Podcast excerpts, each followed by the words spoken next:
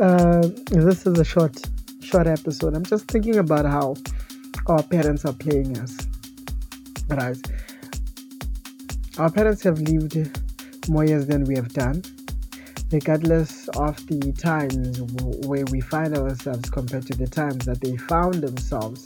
I think that problems have not evolved that much exponentially, whereby a problem that you're facing the problem that you're facing can be too much of a big deal that they can't tell you what to do or at least give you some advice for that problem.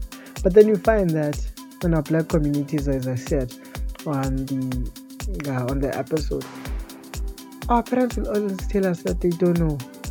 What do you mean you don't know? You're the parent. Like you've been here for a very long time. What do you mean you don't know? And what do you expect me to do? And I think this is one of the things that we should start doing to our parents because it's a communicating factor. We want to start teaching our parents to communicate properly with us. As much as we're fixing our communication skills, we also have to fix the way that they communicate with us so that they learn through us how to communicate.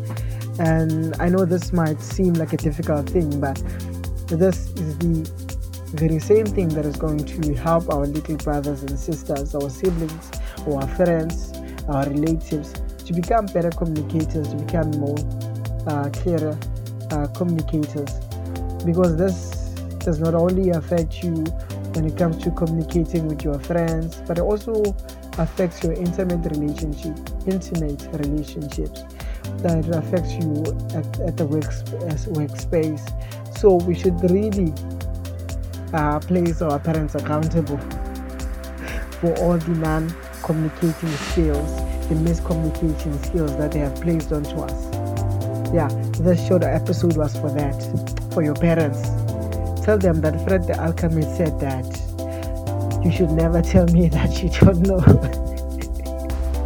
should always provide an answer at least try to communicate with me. Sit down and tell me, okay, one, two, and three. I don't understand. What do you mean by that? And I think that the thing about miscommunication has been misinterpretation and mispresentation.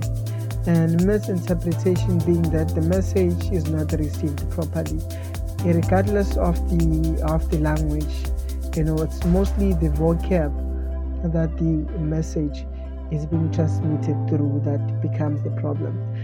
We use few words um, to try to explain complex things and words that do not make sense for, for those concepts. I hope that I make sense. And it's our responsibility, one, to actually make sure that we increase our vocab as our knowledge increases. But number two is that we have to be clear and specific on what we are speaking about. Hence, there's a lot of misinterpretation that is happening. Mispresentation. This happens a lot, whereby you are just talking to a woman and a woman says that uh, this guy is flirting with me, you know, your kindness, and this also happens vice versa. And I think that for for the most part, our body language, the unsaid, uh, non-verbal cues that we give off you know when we're communicating are the ones that mostly lead to mispresentation. So so it's important for us to learn body language to know, to observe our body languages so that we can learn how to communicate properly. And i think that yeah if we work if we work oh jesus. If we work towards you know uh, rectifying these two we can truly become uh, better speakers and better communicators. Yeah. So this was supposed to be two minutes but it's four. But anyway um, these are the golden nuggets